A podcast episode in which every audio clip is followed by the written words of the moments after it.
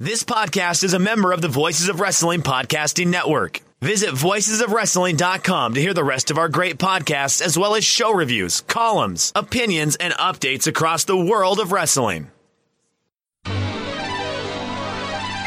Hello, everybody, and welcome to another edition of WrestleNomics Radio.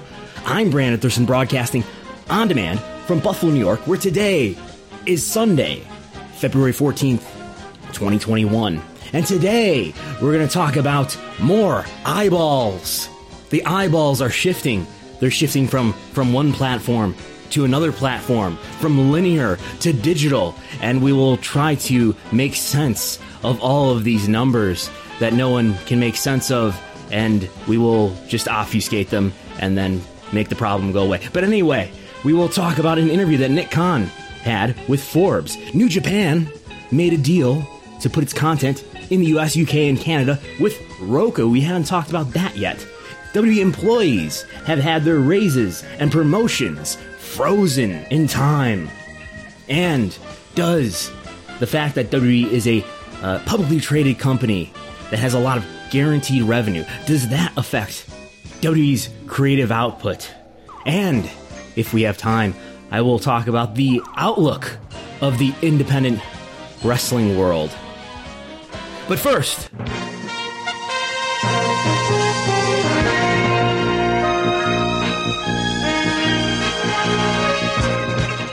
all right.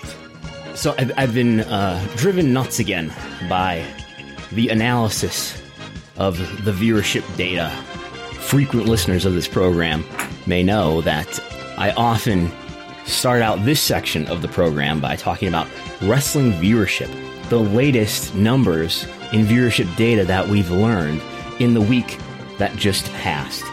And I'm wondering if, again, the micro analysis that others and even I do on a week to week basis is really helpful and insightful, or if it's more misleading than helpful and insightful.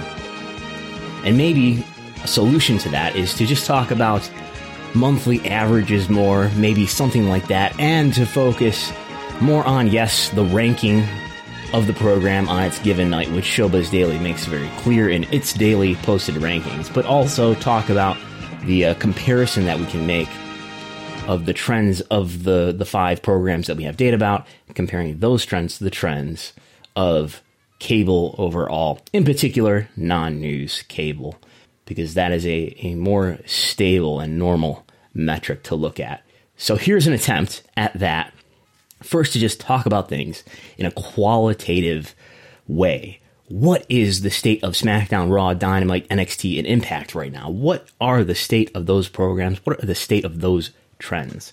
To understand that, I have lined up the viewership of those four programs, monthly averages, put them put all that data into monthly averages for each program and comparing the given month to the year to the same month of the year prior. So looking at February of this year to February of last year, January of this year to January of last year, and so on. Naturally, a lot of those numbers are going to be negative comparisons by percent. That's what we expect. But what I want to measure that year over year change against is the year over year change of non news cable.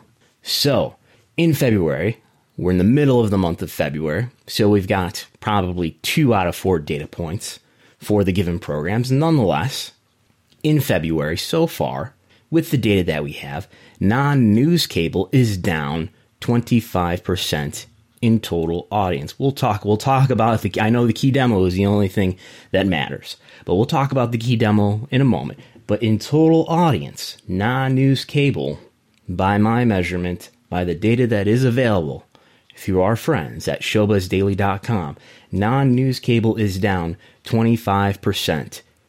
I'm going to say that again because that's important to remember and to talk about WrestleNomics in audio can be weird sometimes. Non news cable is down 25% in February from the February of last year. At this moment, anyway. So I think that negative 25% is a good benchmark. If you're doing worse than that, well, maybe your program isn't doing well. If you're doing better than that, well, maybe your program is doing well. So, how do the five programs compare to that negative 25% year over year change? Well, they're all doing at least a little bit better than that. Uh, NXT comes the closest at a negative 23%. Raw comes the next closest at a negative 21%. And, and, uh, I'm reticent to to talk about the numbers and just start listing off. Yes, Dynamite is negative negative ten percent, uh, SmackDown negative nineteen percent, and And impact doing the best at uh, at negative eleven percent. I would categorize this qualitatively, which is probably the best way to talk about it in audio.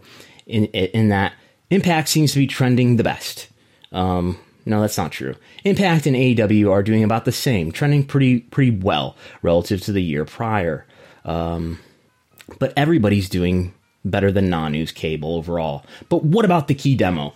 Um, in the key demo, the key demo for non-news cable is down 29%, and uh, NXT is doing well below that, negative 43%. So NXT appears to, to be suffering quite a bit in the key demo of 18 to 49, but everybody else is doing at least the same or better. In fact, Impact is in a positive comparison, up 15% from the prior year. Granted, I'm doing that, I'm making that calculation based on the demo rating number that we get, which when we're talking about uh, in the range between 100,000 and 200,000 viewers, that's a very small range to be uh, to be looking at and, and converting uh, a 100th decimal.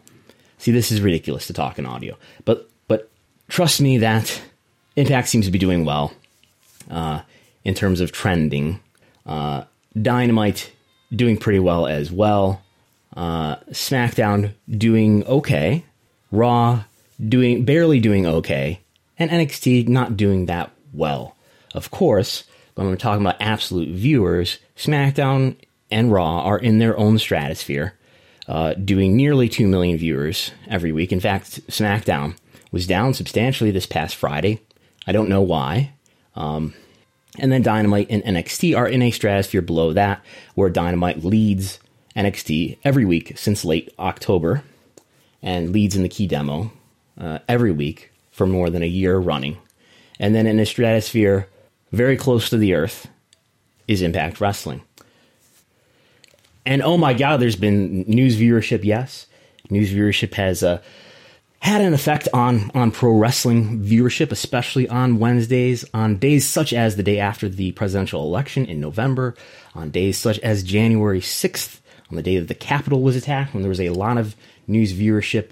Um, it's not altogether clear to me that news viewership has been as affecting of pro wrestling viewership in at least this week as some have said. Um, so I think there's that that point to consider. So, when you look at TV overall, and I think that is the way to look at this, is, is to take a metric like the one I found here for let's take all the non-news cable. Let's take the five. T- what I've actually done is take the top 50 programs that are not on CNN, Fox News, or MSNBC. The top 50 programs for every single day, and measure the trends of that group of data, that group of programs, uh, against wrestling viewership. And and the, the, the, gift though of having all these wrestling programs now rather than just Raw and SmackDown, um, and or, or an Impact that's doing well below it. Um, the, the gift of having NXT and, and Dynamite in the conversation is that you can compare the trends of these programs to one another, and if you can do that over a large space of time, you can. It doesn't really. You can. You can. The the point that people like to raise that but all TV is down. Well, you can compare the trends of these programs to one another, and because you can compare them relatively, uh, you can get an idea of what the what the trend, and what the trajectory, and the momentum or lack thereof is of any of these programs. So, anyway, we will revisit those points probably uh, in in the moments to come here when we talk about how Nick Khan, following the earnings call on Thursday, February fourth, uh, this week this past week that just passed had an interview with Forbes with Alfred Konuwa of Forbes, where he talked about viewership. And uh, I understand this interview was scheduled before the Thursday earnings call, but he seems to be addressing uh, the the much the much I don't know commented on uh, eyeballs comments that he made uh, on the earnings call. So we will go through some of the quotes that he gives to Alfred Konuwa of Forbes here, where he talks about viewership. Where Nick Khan, who by the way is the WWE president and chief revenue officer, uh, known for making favorable media rights deals for WWE in the past.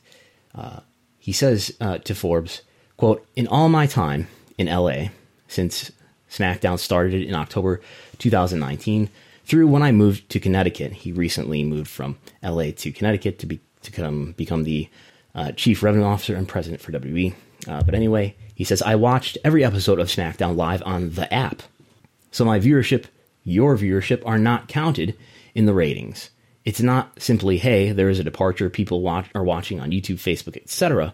People are watching the direct to consumer product. He's talking about the app, which only Fox knows how many folks are watching that. Fox seems quite pleased to us with overall viewership, and that's the that's the nuance in what I was attempting to say during the earnings call. So, Nick Khan makes that point, but I would still point out that you can compare the trends of Raw to the trends of Dynamite, even of SmackDown, which SmackDown has been doing better than Raw in my reading of the data. You can compare uh, at least the ratings of Raw and the trends of Raw over the last, let's say, 12 months, and see how the viewership of Raw in particular, you could even argue NXT has suffered in this way as well. From the pandemic, from the middle of March, Raw ratings declined quite a bit, and they continued to decline until the summer, until the Thunderdome happened, until Roman Reigns came back. That really helped out SmackDown. And you can see that AEW Dynamite did not suffer in the same way.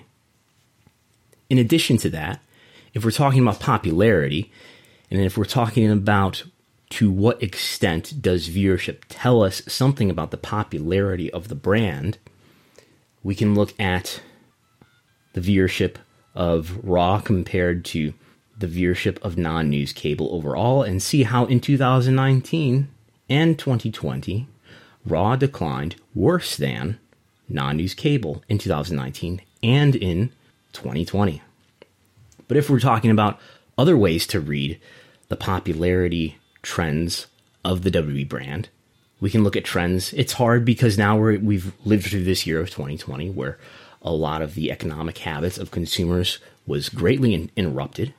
But if even if we look before 2020, we know that paid attendance, both average and total, both North American and international, had been in multi-year declines since 2017. We could look at merchandise sales and see that those were in decline since about 2017. We can look at product licensing revenues and see that that was in decline since about 2017. We can look at streaming subscriptions for the W network and see that the, that was on the decline throughout 2019. Uh, they did climb back up in 2020, I would note, in a year where streaming was embraced on a wider level by consumers generally. Streaming subscriptions for the W network increased from the year prior, but still have not uh, reached or exceeded the level of 2018. And we see that Google web search for WWE has been on the decline since 2016. Meanwhile, Google web search for other sports leagues has not suffered similarly. That's both US based Google web searches and worldwide based Google web searches. And in particular, if we talk about wrestling viewership again, the viewership of Raw and SmackDown again, we see that people of the age of 18 to 34 especially seem to have tuned out of W programs. Um, the key demo, for example, 18 to 49, makes up about half, or maybe a little bit more than half. Let's uh, let's check the PDF before I say something too certainly here. And by the PDF, I mean the uh, the WrestleNomics Pro Wrestling Industry Report for the year of 2020, which you can get uh, on PayHip for just $6, a 63 page document. I did not plan this plug, but here it is a 63 page document uh, telling you nearly everything you would want to know about the professional wrestling industry, the key metrics, and uh, things of that nature. You can get that on PayHip for $6 or or become a patron at patreon.com slash WrestleNomics for just $5 a month, and you will get that report as part of your monthly support. In addition to the notes that I often uh, make as as a result of doing this podcast, in addition to access to the wrestling viewership spreadsheet 2.0 with tens of thousands of data points and tabs upon tabs of analysis, the spreadsheet that I use to keep track of wrestling viewership. Again, patreon.com slash WrestleNomics, and that's $5 a month. You get all that and the 2020 report. Anyway, the point that I'm building to is that WWE appears to have a young viewer problem that uh, is not as much of a problem for AEW. Why do I think that? Because about 50%, just about 50% exactly, of the AEW linear, not not digital, not Facebook, not YouTube, not social, not internet, not online, the linear audience for AEW Dynamite, 50% of it is in the key demo of 18 to 49. 50% of it is outside of it, right? For Raw, um, 39% is in that key demo. For SmackDown, 36% of it is in the key demo. For NXT, 35% of it is in, in the key demo. In fact, for Impact, it's, it's even lower. Uh, 20, what is this? I'm doing the math here. 27%. Only 27% is in the key demo. And again, for Dynamite, it's 50%. Granted, Dynamite is, uh, let's not forget, Dynamite is doing about, what, half, less than half of the total audience of Raw or SmackDown. Just to make sure things are still in perspective. But anyway, the, the, the point is, WWE seems to have a young viewer problem that is not as pronounced, at least in, for uh, in the case of AEW. So Nick Khan uh, goes on in this Forbes interview with Alfred Konuwa, where he says, quote, no matter when people start watching, they're always going to obviously get older. So you always have to figure out a way to get young people in. So what we're in the middle of, the Bad Bunny thing, that's obviously tailored toward a young audience. We're in the process now of developing a number of different animated properties, some with the desired demographic of 2 to 6 years old. So the thought is to get kids young. We're also reevaluating our entire gaming strategy. So that's interesting. And and he's talking about the the animated series here with two to six. That's it's a it's a really young demographic. It's the probably the age that I was when I first started to uh, engage with World Wrestling Federation products, whether that was action figures or or video games. Um, and Bad Bunny is uh, did very well for them with the uh, the e-commerce uh, stuff that they put out related to that. So but has that resulted in a sudden increase in, in 18 to 34 viewers, for example? Apparently not, but but but maybe maybe those eyeballs have increased on digital, but who knows? Um, in other comments in this interview with Nick Khan, uh, he also says, "quote So I'm not convinced that there are a group of 15 year olds watching linear television who just don't happen to be watching us.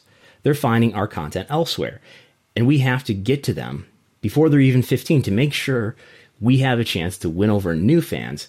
So when the other fans start to phase out and get older, we always have a new population coming in. End quote. Yeah, so I, I think uh, all this makes sense in a vacuum. Uh, in the particular real real life situation of WWE, though, um, this is a, a, problem with the creative and a problem with, uh, I think, the over reliance to uh, act on the temptation that is presented by bringing back older talent and probably a lack of belief within Vince McMahon uh, in many younger talents, with many exceptions, right? We'll talk about Drew McIntyre in a moment, but um, yeah, I think there's a lack of willingness to accept and a lack of understanding of how to present and how to market and how to develop younger talent once they get to the main roster which is largely, if not completely, the responsibility and a result of the influence of the CEO, chairman of the board, Class B shareholder, uh, controlling Class B shareholder, Vince McMahon. Nonetheless, uh, executive vice president of WWE, Paul Levesque, had com- oh, he was asked about uh, the ratings and how he defines success for NXT, and uh, he echoed many of the comments that Nick Khan has made. So here's here's Paul Levesque from the media conference call earlier this week. Um, I wanted to ask you about ratings uh, and the way you kind of qualify success at this point, because Nick Khan on the recent earnings call talked about how his vision is that there's still eyeballs in the company, but the eyeballs have shifted to different platforms. And we're in the middle of a lot of shifts uh, that will affect NXT in the next couple of months, in the next year. Uh, Peacock, obviously, uh, and the uh, NBC Sports Network shutting down, and hockey possibly going to Wednesday nights on the USA Network.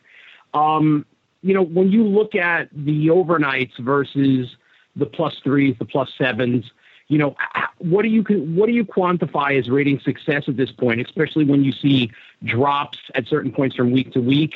Uh, NXT's been on the USA Network for about a year and a half now. Like, how do you look at it? And How do you measure the success of the ratings?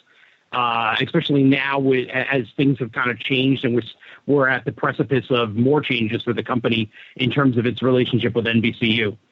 Yeah, look, I think um, Nick said it best in that you're talking about eyeballs and consumption. So when you and in any of our brands, Raw, SmackDown, you know, NXT is no different. Um, you're looking about how are people consuming the product. The the world is changing. Um, you know, in in some way, you would say to yourself, well, and again, not talking about our our industry at all, but you say, well, television consumption is down across the board. Are people just watching less content? No, they're watching more content. People are on their phones 24 7. Um, people are watching content on so many different platforms and streaming devices and um, apps and everything in between that to not consider those as platforms that are taking your eyeballs. I think Nick said it in a in a clarification the other day in an interview that he did of like even for him uh, watching SmackDown, he watched it on an app for very for quite a few months. You know, those don't count in television ratings. They count. They count clearly. That's a fan watching the show. Um, if you want to look at it in that manner, but it doesn't count as a television rating. You have to look at them across the board to just say that in today's world, all that matters is one of those platforms. Any given one is like just naive to all the other platforms. It really is. Um, you know, you, you, you have to take into consideration everything. You have to take into consideration where people are, when they're watching it, how they're watching it. People want to watch on their times. Appointment television is, is not the same conversation it was 15 years ago. Um, you know, so so we we take that into consideration just like everything else. I'm very happy with where we are, but always looking for it to be a lot better. It's that you're never content, never, you know, happy with where it is. You want it to grow, you want it to be more, you want to get more eyeballs.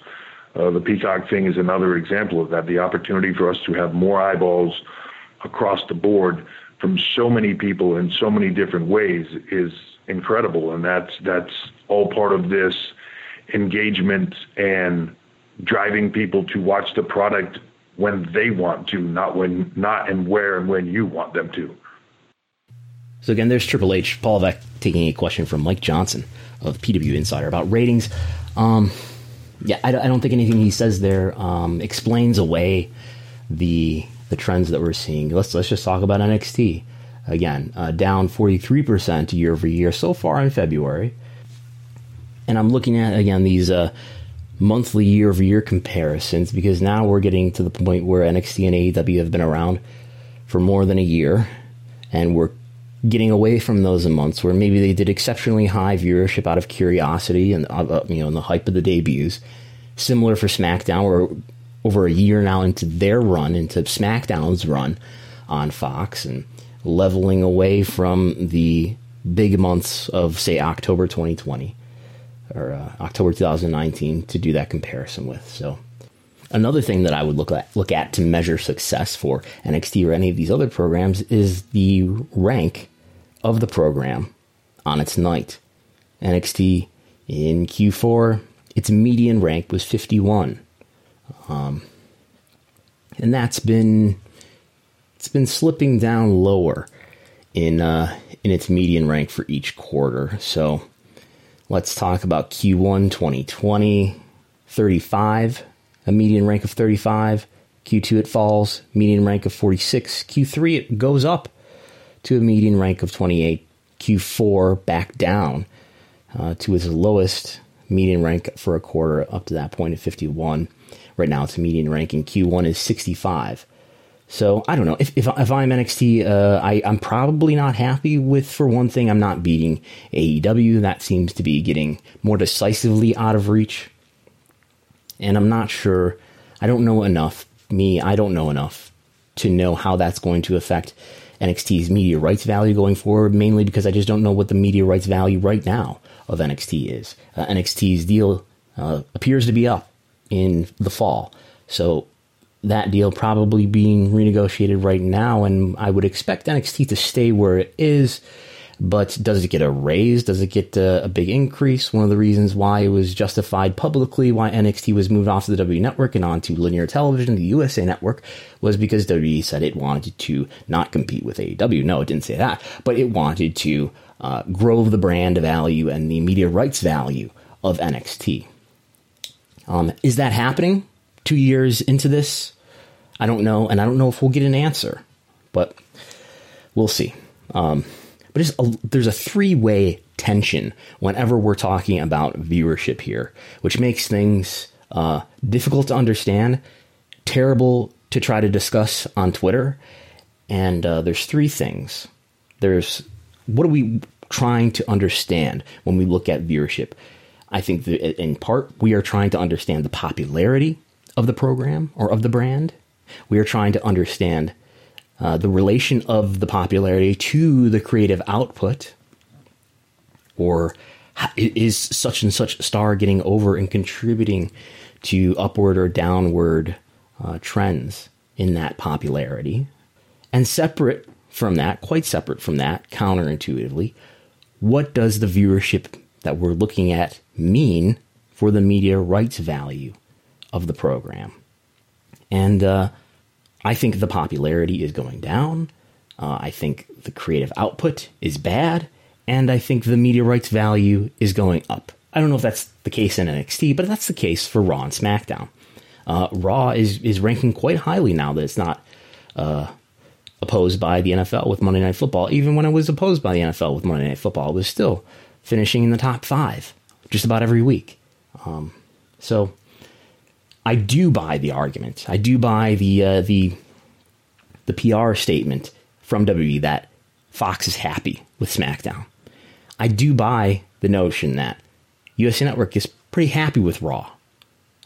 I I don't know if USA Network is that happy with NXT, but it's still giving them 52 weeks a year of 2 hours of live content. That's more DVR proof that finishes relatively highly. Doesn't always make the top 50, but it's doing all right. Um, it's not being, beating TNT on the same night, but it's doing all right. It's doing better than something else would probably in that slot, and it's doing it at a relatively low cost. And I think Raw and SmackDown continue even as as much as they cost USA Network and Fox to run them. You know, two hundred sixty-five million dollars a year for Raw on average over the five-year deal. Two hundred and five million dollars over the five year deal on average for SmackDown. Still, those programs are providing two hours or three hours of weekly, first run, live content the whole year round for a relatively inexpensive cost. Um, and not, not only are they doing that, but, but their, their viewership is highly viewed, despite uh, that viewership often declining worse than television viewership ratings and television viewership trends overall. So yes, your brand in this in this world of professional wrestling uh, in this world of media can decline in popularity. Decline in popularity and decline in popularity because of the bad creative while still growing in value. Because you still have uh, enough of an audience. I think WWE has damaged its brand with consumers while enhancing its brand with business partners. But you can damage your brand with consumers to an extent, to the extent that WWE has, and still remain popular enough that uh, you happen to have this content, which is live sports, sports like content, that is multiplying in value over time. And you are maintaining enough of an audience. Uh, it may be the more non discerning portion of the audience, but you're maintaining enough of an audience to maintain uh, enormous media rights values that will carry you well on into the future, despite the fact that you have a, a CEO and head of creative who's increasingly out of touch and increasingly putting out more bad content than good. And the reason why this discussion is so hard to have on low information, high outrage platforms like Twitter is that it, it may appear that you're defending the bad content or letting WWE off the hook for producing uh, more bad content than good.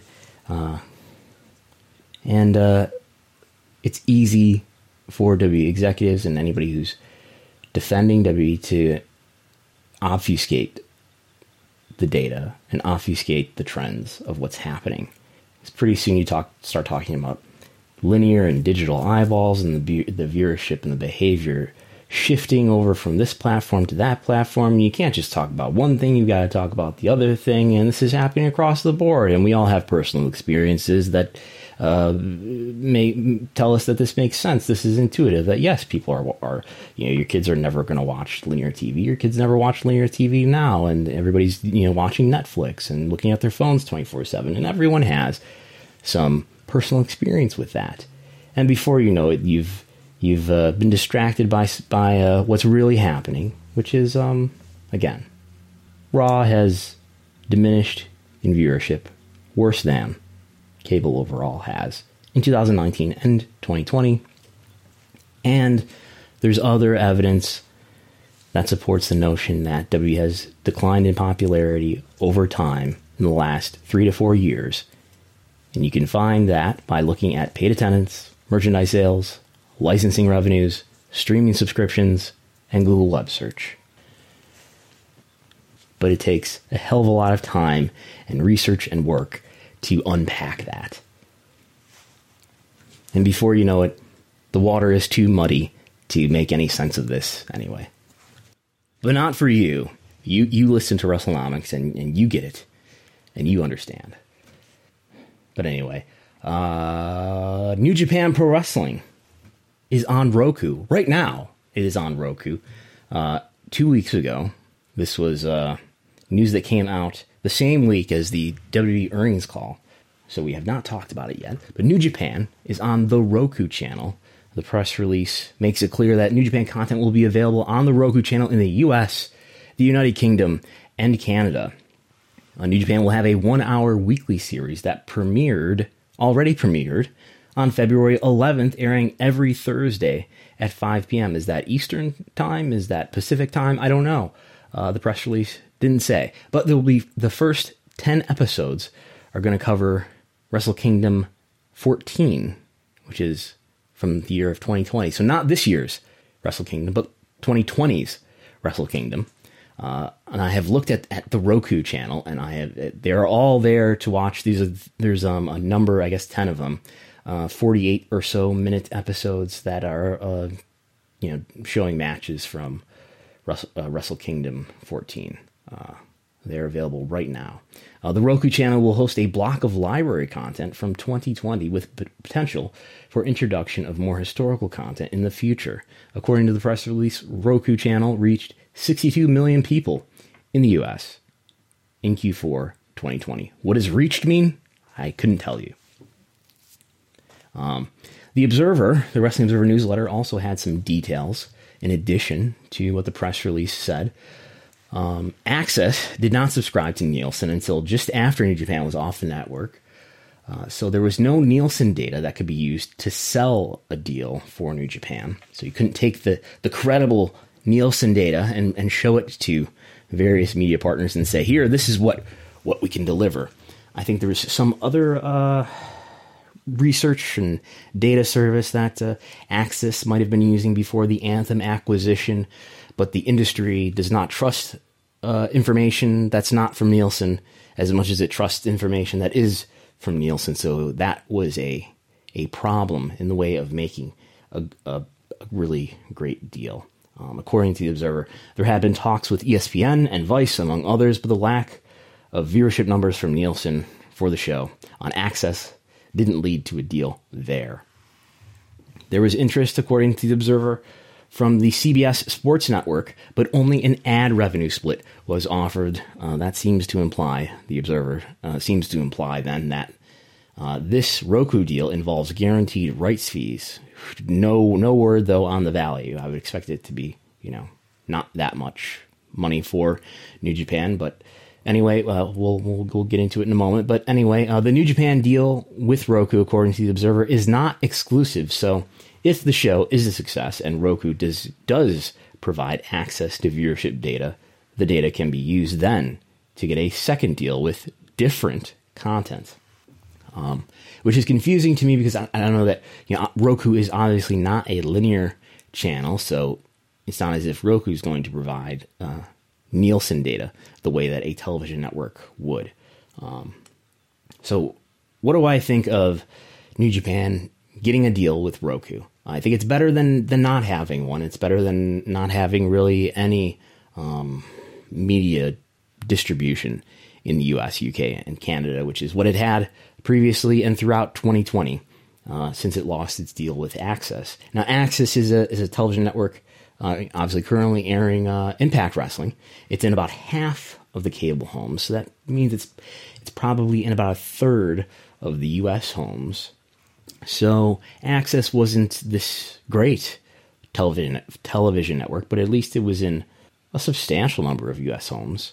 Um, I think this uh, is not nearly as good as being on Access um, because it doesn't allow people to easily discover it. Um, I'm not going to be looking through my uh, well, I don't do this, but people do this. They they look through their the, the the channel guide on their TV, and you can you know sort of page through it and scroll through it and scroll through it, and then you see wrestling. What's this? New Japan Pro Wrestling, and you I think people discovered New Japan uh, on Access that way. Uh, that's not going to happen on Roku. I think you, this is still a situation. I know there's a linear uh, stream of this program on Thursdays, but I h- highly doubt this is going to lead to significant discovery of New Japan. Um, again, this is better than not having it, though. Um, I think New Japan understands that there's revenue opportunities in selling media rights in the U.S. and other Western markets. I think they don't understand how to make it happen. Um, and I think New Japan doesn't understand the difference between U.S. and Japanese media strategies, and that there are uh, cultural differences in how revenue is generated in the U.S. versus Japan, and also that there's a difference in the relationships that uh, have to be developed with broadcasters. And I think New Japan is uh, unwilling to spend money on, say, a U.S. talent agency like Creative Artist Agency or Activist Artist Management. Uh, these are the two agencies that helped WWE and AEW, respectively, uh, complete their lucrative media rights deals. Uh, I think New Japan is totally unwilling to spend uh, the required amount of money that it, that it would take to make a better deal happen. Uh, I understand New Japan hired a Japanese ad agency to explore deals in the US market, and the only offer that they came up with was a deal with Twitch. Um, I think New Japan continues to believe that a live event business is viable in the U.S. in the way that it is in Japan, where you know, New Japan Pro Wrestling, among these uh, the three top global companies, New Japan Pro Wrestling is the only one that is still primarily a live event business, whereas WWE and AEW are overwhelmingly becoming media businesses. Uh, New Japan still makes the majority of its revenue from ticket sales and uh, other event revenues. Um, I think New Japan thinks that they can uh, do a number of shows or develop uh, a, a bigger live event business in the United States. And I think they are overestimating the, t- the ticket demand that they're going to be able to, uh, to capture. They'll still be able to do big shows, maybe on an annual basis or uh, quarterly basis in certain uh, geographies after COVID. And they'll still be able to draw in uh, traveling fans. Uh, I think selling out Madison Square Garden is still possible, but doing these smaller scale shows, uh, perhaps with only the the New Japan Strong crew and uh, a sprinkling of uh, you know Japanese mainstays, uh, is not going to draw more than a few hundred people. So this is what New Japan has for now. They have Roku, and I don't see things getting a lot better in the foreseeable future, if ever, in terms of New Japan getting a strong media distribution deal in the U.S. And it's also complicated by the fact that you know you're you're in Japan and there's they do have English commentary now, and after the pandemic, you know they'll be able to get Kevin Kelly and, and people over there to do live commentary more often. Um, but there's still the, the, the time difference is a problem in terms of getting the live value out of it, right? In in the East Coast, when New Japan has its events, it's the it's the crack of dawn, 4 a.m., 2 a.m., something like that. So that that diminishes the opportunity to do a live broadcast that uh, generates a lot of uh, live viewership. So there's that complication. But what comes first is that I think New Japan is not prepared to and not not prepared to invest the money that would be needed to find a really great deal that could help grow its popularity in the U.S. and globally, and is particularly in uh, English-speaking markets. So, you know, New Japan has a great product. It's got uh, it, it's it's the one company in recent years in, in in pro wrestling that has grown its popularity substantially, I think largely through delivering a great product. Yet it doesn't have a strong media strategy, which is sort of the opposite problem that I think WWE has. Um, yeah.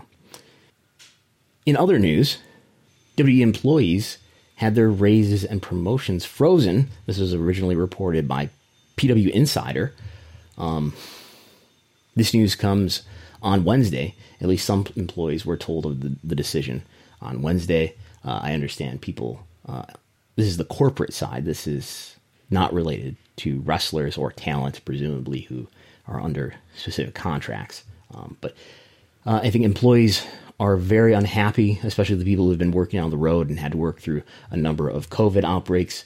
Uh, many are disappointed to learn that during the busiest time of the year, the Rumble to WrestleMania season, after having to pick up uh, additional work during furloughs, where other employees were sent home and furloughed, the employees who remained behind picked up the work of those absent and furloughed employees, and now they've learned that they are not getting the raises or promotions that maybe they were expecting. Um, and employees are still unclear on whether uh, there will be cuts related to the Peacock deal, where obviously Peacock, as we talked about before, is acquiring the rights to WWE network content in the US. Is that going to mean that there's going to be employee position cuts uh, because uh, certain work is being absorbed by Peacock? That is unclear, and employees still don't know. Um, WB, by the way, still as profitable as ever. Uh, net income for 2020 was a new record for annual net income adjusted for inflation throughout the history of the company. But uh, what could be motivating this? I have no idea. I guess just that uh, probably, you know, in Q4 it was clear that uh, expenses were higher than many analysts, including myself, expected. Uh, the Thunderdome is quite expensive. Uh, profitability in Q4, while Q4 was profitable, and again, 2020 overall was the most profitable year ever. Uh, Q4's profitability came in lower than expected. Um, the stock price fell substantially as a result. Not a not a huge uh, catastrophic fall, uh, but the the stock price has been uh, ticking down and had some some bad days following the report. Uh, currently, uh, as of Friday, trading at forty six dollars, uh, which is down quite a bit from the the news of the Peacock deal, where the, the stock was up ten dollars from where it is now, up to as much as fifty seven dollars. So there was this big peak, this big bubble, uh, just following the Peacock deal announcement, and the the stock has gone right back down to where it was uh, before the Peacock deal. So anyway, I think you know Q4 was disappointing in terms of profitability. Uh, W has given guidance for 2021, uh, the profitability for 2021 is in a range that is right in between where profitability was and was reported for 2020. So basically, W is projecting that it's going to have a 2021 that is just as, no more, but no less profitable than 2020, which is not what I would have expected, and I think that's not what most analysts would have expected. Uh, given the escalating nature of media rights fees, you would think that would uh, lead to greater profitability over time.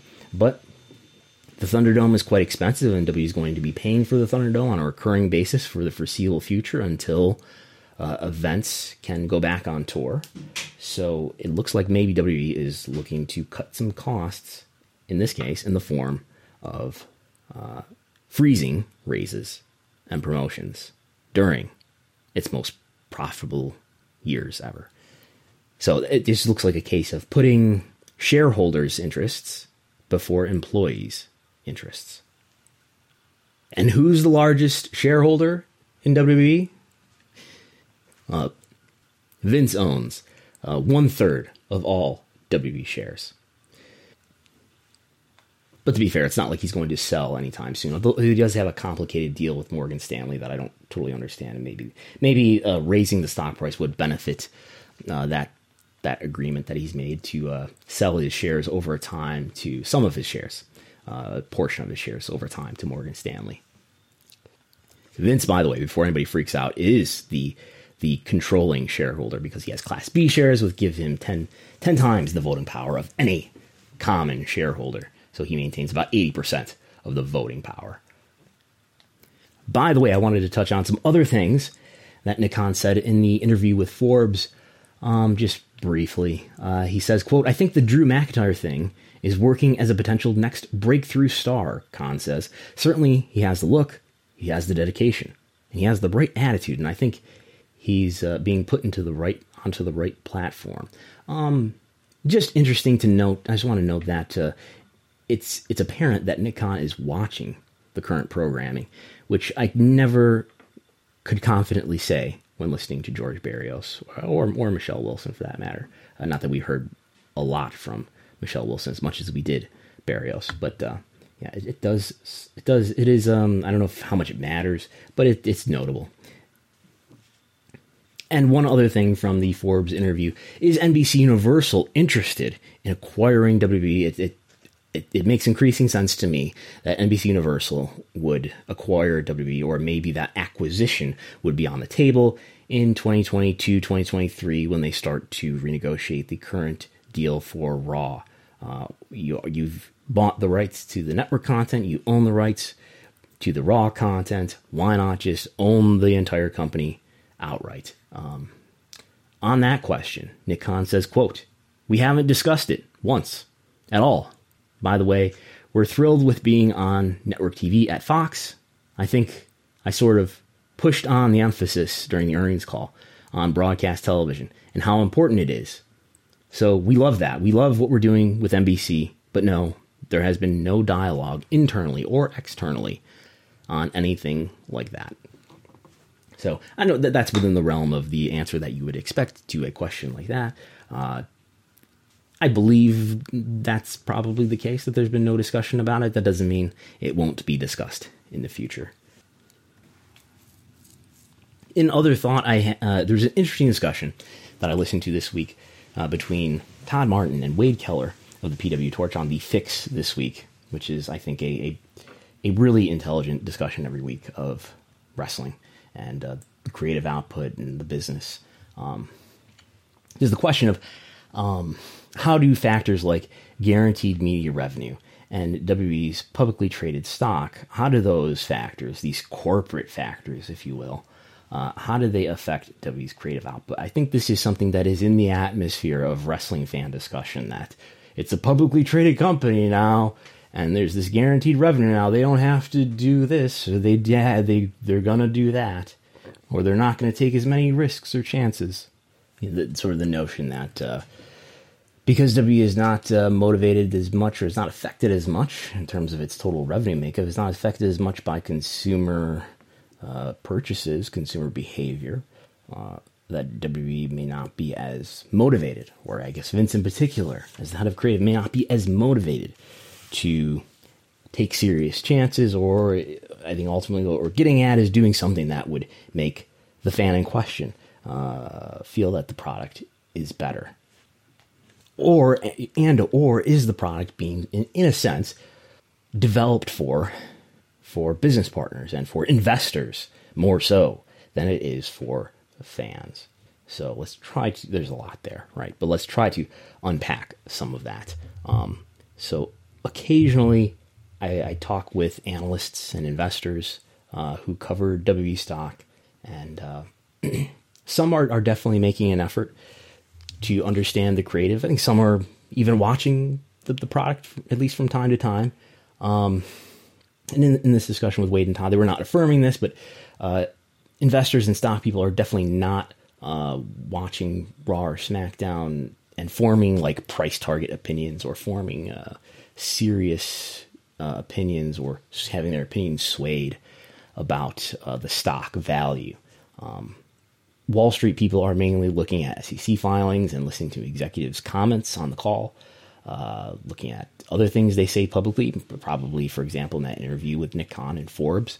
And uh, they're computing all that information and other facts and beliefs that they have about the wider industry that affects WWE, especially the media rights market. Um, and that's how they're, that's the vast majority of how those uh, opinions about the stock and what they believe the price target is. That's the vast majority of what is leading to those decisions. Um, I think NBC Universal and Fox, who are probably WWE's two business bar- biggest business partners, um, NBC Universal and, and Fox, they probably give WWE feedback on creative things that they see, and WWE might take it or leave it. I've I've heard the story that uh, US, USA uh, NBC Universal was behind the uh, the idea of doing the twenty four seven title. So I know that there's there's feedback and there's discussions that uh, TV networks give to wrestling companies, both in the case of WWE and AEW. Um, they certainly have limits. At least Fox does in terms of vulgarity. When Fox, uh, I, if I recall right, edited the West Coast feed on the uh, that terrible urine throwing angle between Sheamus and Jeff Hardy uh, a few months back. Um, but I guess the thing I, I want to uh, make clear is that investors, analysts, TV executives are unlikely to be fazed by much of any of the creative direction that fans care so deeply about. Um, fans as I've talked about before, they want economic justice. Uh, they want there to be some sort of consequence or even punishment for uh, what they at times perceive to be the bad product coming from companies including WWE. Um, it would be nice if investors, analysts, and TV executives tuned in at least occasionally and recognized that Raw and, and SmackDown are generally not good shows. To some extent, maybe they do, uh, and and then use whatever uh, influence they have to guide Vince and WWE to have a better creative direction that helps maximize popularity and revenues. So it's not just about aesthetic taste, but this is about this is I, this is about popularity and revenues, streaming subscriptions, consumption, ticket sales, merchandise sales. Um, but there's little distinction being made on the part of people like that. Um, again, they're focusing on the wider trends, which is really what affects this company. Uh, and, to, the extent that there is, they're, they're the extent that they are uh, following the creative direction of the product. Uh, and I don't know, even if a significant group of people uh, in the in the media industry and the investment world uh, expressed uh, their lack of satisfaction of, with the creative product to to WE or to Vince, I highly doubt uh, even if there was a tactful or effective way to communicate that to Vince, that Vince has the capacity at this point to correct course and make the adjustments and changes. Yeah, it's probably not just adjustments, but vast, vast changes that would need to be made to correct course that would maximize revenues and consumption.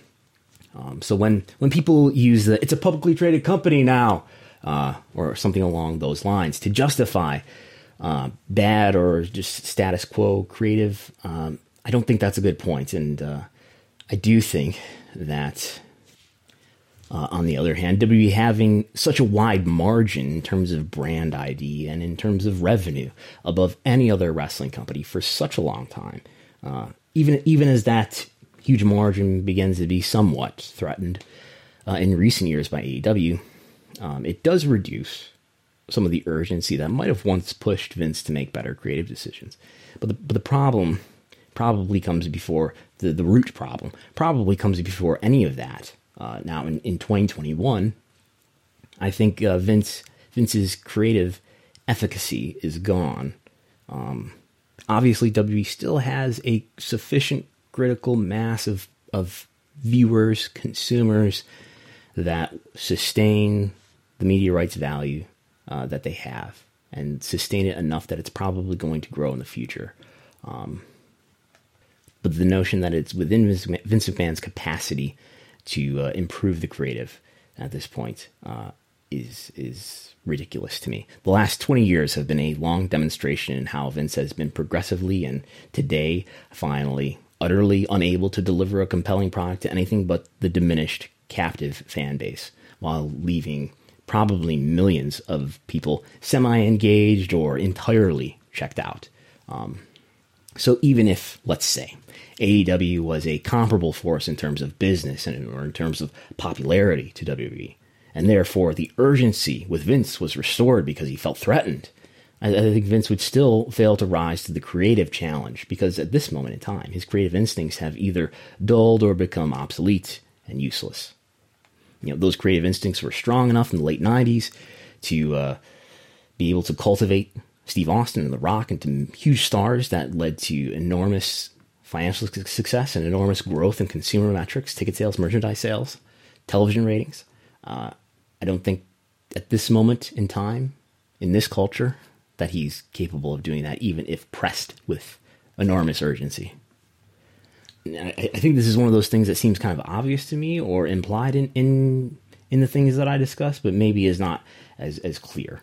So there's that.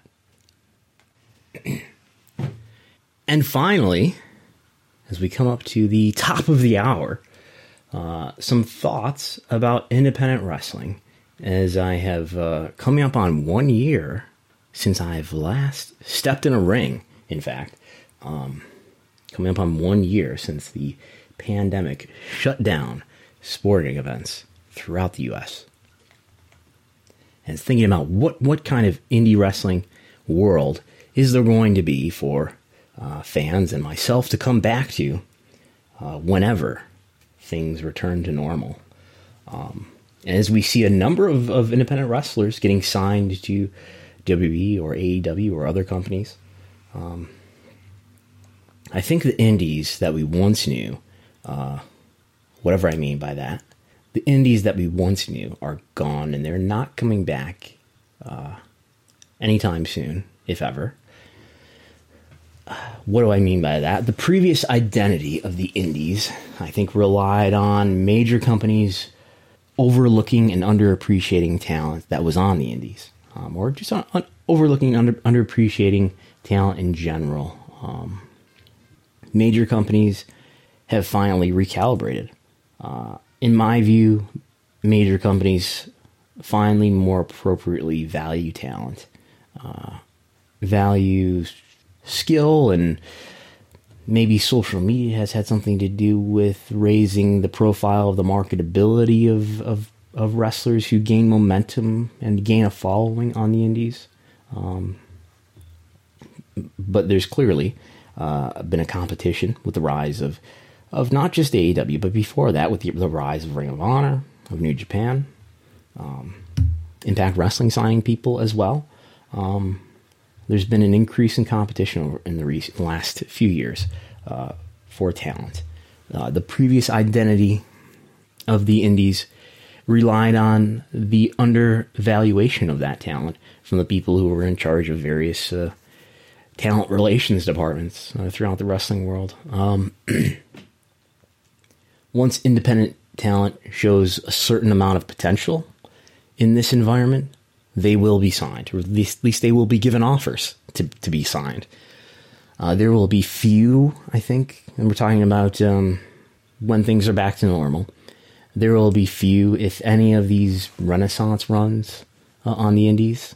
I think AJ Styles is maybe somebody like that um, who had a, a remarkable renaissance run on the indies as well as in, in, in other companies we would not consider indies. But um, there will be few, if any, of those kinds of runs where a given wrestler gets released from a major company and goes on to have this resurgence on the indies. Um, I just don't see those people falling through the cracks to get to the indies for more than a handful of shows. Um, there will be too much demand from other major companies that will keep such a wrestler from having any sustained run on the indies. Um, the threshold of signability, if you will, has been lowered substantially and permanently. Now, uh, a, a, cohort of somewhat older indie wrestlers who continue to travel and can't give up the ghost will persist, uh, but these wrestlers will be will um, have certain perceived weaknesses in certain areas, personal conduct, uh, perhaps included, or just their, their history of things that that they've done in the past uh, included, uh, and those things will prohibit them from being picked up by a major company. Um, but there will be still others of considerable talent, a few, um, who will not be lured by the potential of making money in a major company, who might already have good day jobs that they're content with and that they don't want to leave. Um, and even those wrestlers, depending on how good they are, uh, might ultimately get made an offer that they can't turn down that will take them away uh, from the indies. And I know uh, there are some fans who follow independent wrestling closely who lament the proliferation of the irony and comedy gimmicks uh, that have become more popular in recent years, especially in U.S. independent wrestling. And I think there are a lot of forces that compel that trend to emerge. I think the focus on those kinds of gimmicks instead of meaningful programs and great athletic matches, I think that does limit the super indies economically um, but even if super indie promoters decide to implement a different creative strategy that valued the protein of athletic drama over the sugar highs of, of irony, uh, I'm not sure still that the indie wrestling identity of, let's say, I don't know, 2017 ever comes back in this post COVID world. Uh, in a sense, even the irony gimmicks that maybe have a lower chance of getting signed, uh, those only uh, th- that fact would only encourage uh, the justification of the super indies to continue to rely on those kinds of talents, uh, who they have greater reason to believe will continue to be available and who they can you know, continue to put titles on and build programs around. So, just the, the, the independent wrestling being this scene that uh, on on the super indie level, of course, being seen as this this, this scene where a lot of talent uh, is underrated and uh, is underappreciated by the, the, higher tiers of, of the pro- professional wrestling industry, and they, they exist down here in this underground environment and produce great stuff. I think that era is over, and I don't see how, in a post COVID world, it comes back. Um, um, I don't know if that's good or bad for the industry. It's definitely good for wrestlers economically because there'll be more jobs there will be more competition for the best talent, at least. I don't know if it's good for everyone creatively in terms of their creative satisfaction, but it's good for wrestlers who want to make wrestling their full time living. There's a greater opportunity to do that now and in the future than at any time in a long, long time. Um, is that good for fans who want to follow super indie promotions and see a great product? I don't know. But that's how I see things playing out uh, once people are hopefully vaccinated and things can get back to normal, maybe by late 2021. So that's all I have for this time. Again, you can see the notes to this program. You can see get access to the wrestling viewership spreadsheet 2.0 with tens of thousands of data points and dozens of tabs with analysis on the pro wrestling industry uh, from 2014 to the present, a living document that is updated regularly. You can get access to that patreon.com slash. Uh, you can get access to the 63 page PDF, the WrestleNomics Pro Wrestling Industry Report, uh, with pages upon pages of graphs and charts and tables across not just television viewership, but live events, consumer products, Google web search, pay per view and streaming for the promotions that that applies to. Plus, written thoughts, insights, and opinions. You can get that at PayHip. That uh, the, the PayHip link is linked uh, to the pinned to the, the top of the WrestleNomics Twitter account. Or you can just get access to it along with all the other things that you get access to by becoming a patron at patreon.com slash WrestleNomics. You can read my written work at WrestleNomics.com. An article went up that was very much based on a, a tirade that I had last week on this program uh, called W's Classic Case of Overbranding. That is in written form at WrestleNomics.com right now. That went up this past week. And uh, you can follow WrestleNomics on Twitter. You can follow me at Brandon Thurston. And I'm Brandon Thurston. Thanks for listening, and I will talk to you next time.